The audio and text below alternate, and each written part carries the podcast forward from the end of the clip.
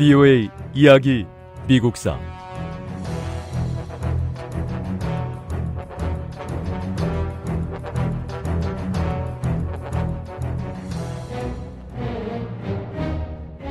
연방 정부군이 아메리카 원주민 인디언들과의 전쟁에서 승리하자 더 많은 수의 백인 정착민들이 서부로 몰려왔습니다. 홈스테드 법은 정부 토지를 청구할 수 있는 권리를 부여하는 법이었습니다. 지금부터 딱 5년만 고생하면 이 땅이 다 내 땅이 된답니다.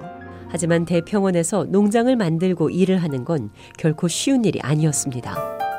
땅은 있는데 나무를 구할 수가 없으니 도대체 뭘로 집을 지어야 할까요? 집 짓는 건 둘째 치고 울타리 칠 나무도 없습니다.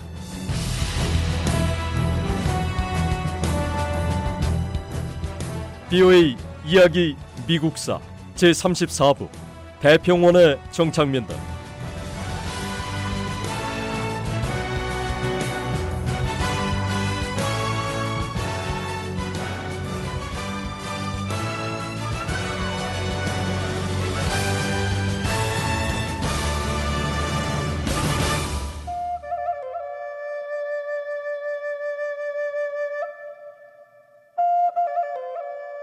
서부로 온 정착민들은 극복해야 할 어려움들이 많았습니다.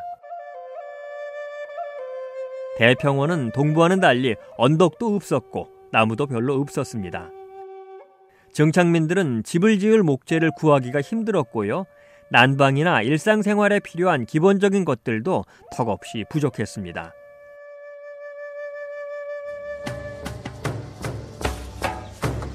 그렇다고 이 넓은 땅을 포기하고 다시 동부로 돌아갈 수도 없으니 어떻게든 이 문제를 해결하고 극복해야 합니다. 우선 불을 피워야 하니 이 땔감으로 쓸 수 있는 작은 나무 조각이라도 구해야겠어요. 마른 풀이나 소 배설물 같은 것들도 닥치는 대로 다 모아보죠. 대평원에서는 물도 구하기 어려웠습니다. 토지는 비옥했지만 땅을 개간하는 과정이 보통 힘든 일이 아니었습니다. 풀뿌리는 굵고 강했고 쉽게 부러지지도 않았습니다. 날씨도 문제였습니다. 어떤 때는 몇 달 동안 비 한 방울 내리지 않아서 농작물들이 다 말라 죽었는데 겨울에는 또 혹독한 추위가 닥쳐옵니다. 대평원에서 맞는 겨울은 동부에서 경험했던 것과는 또 다르게 아주 매서운 추위예요. 그래도 어떻게든 버텨내야죠.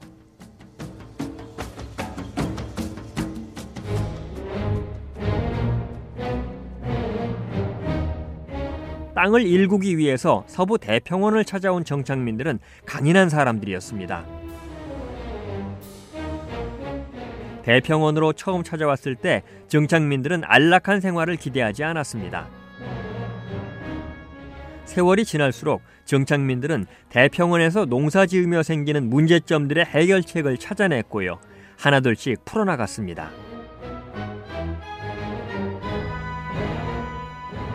드디어 절도가 부살됐습니다. 이제 기차로 목재를 실어 올 수 있게 됐으니 우리도 이제 곧 집 같은 집을 지어서 두 다리 쭉 뻗고 잘 수 있게 됐습니다. 기차가 운행되면 무엇보다 연료용 땔감과 석탄부터 빨리 실어 와야겠어요. 시간이 지나면서 여러 기술들이 개발됐고요. 새로운 기술들로 정착민들은 부딪히는 문제들을 해결해 나갔습니다. 갈수록 성능 좋은 펌프들이 등장해서 물을 더 쉽게 끌어올릴 수 있게 됐고요. 새로운 굴착 장비가 발명되면서 우물을 더 깊게 팔 수 있게 됐습니다. 일부 펌프들은 풍차를 이용하기도 했습니다. 1874년에는 집을 지키는 데 필요한 울타리 문제도 해결됐습니다.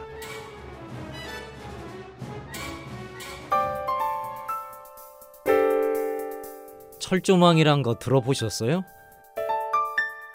철조망이란 게 날카로운 금속 가시로 돼 있어서 사람의 피부도 찢을 수 있다고 하네요. 그래서 나무 울타리 대신 이 철조망을 치면 소들이 울타리를 넘거나 밖으로 나갈 수 없다고 합니다. 철조망을 치면 농작물 피해도 막을 수 있다고 하고요. 이 시기에 새로운 농사 장비들이 발명돼서 농사를 더 쉽게 지을 수 있었습니다. 무엇보다 쟁기가 등장하면서 평원의 풀들을 갈아엎을 수 있게 됐고 농사 짓는데 큰 도움을 주었습니다.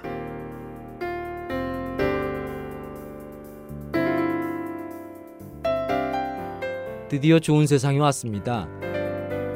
집도 없고 울타리도 없고 물도 없고 농사 지을 장비 하나도 없던 시절을 힘들게 견디고 나니까 좋은 세상이 왔습니다. 포기하지 않고 같이 고생했던 우리 마을 사람들 이젠 다들 두 다리 쭉 뻗고 한숨 놓게 생겼습니다. 대평원의 농부들은 처음에는 상황이 좋았습니다. 농사 짓기에 필요한 비가 충분히 내렸고 엄청난 양의 밀과 옥수수를 생산할 수 있었습니다. 이렇게 생산된 곡물들 가운데 많은 양이 유럽으로 팔려 나갔고 농부들은 좋은 값을 받을 수 있었습니다. 농부들은 건조한 날씨에 농사를 지을 수 있는 새로운 기술도 익혔습니다. 시간이 지날수록 정착민들이 처음 대평원의 땅을 일구면서 생겨났던 문제들이 대부분 해결됐습니다.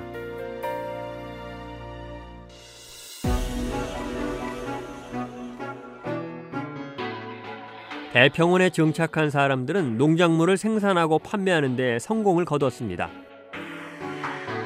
하지만 농부들은 몇 가지 현실에 대해 불만을 표현했습니다.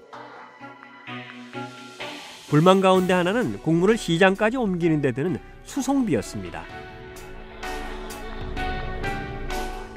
나무를 사서 집을 지을 수는 있게 됐지만 그 목재를 서부에서 철도로 수송해 오는 비용은 우리가 모두 부담을 해야 합니다. 병원에서 농사를 지으려면 울타리로 쓸 절조망에 쟁기는 기본이고 다른 장비들도 필요한데 이런 걸 다 하려면 돈이 많이 든다는 거 아닙니까? 형편이 이러니 땅은 넓어도 고작 농작물 한두 가지만 생산하고 그칠 수밖에요. 곡물을 수송하는 유일한 수단이 절도인데 수송비가 이만저만 비싸야 말이죠.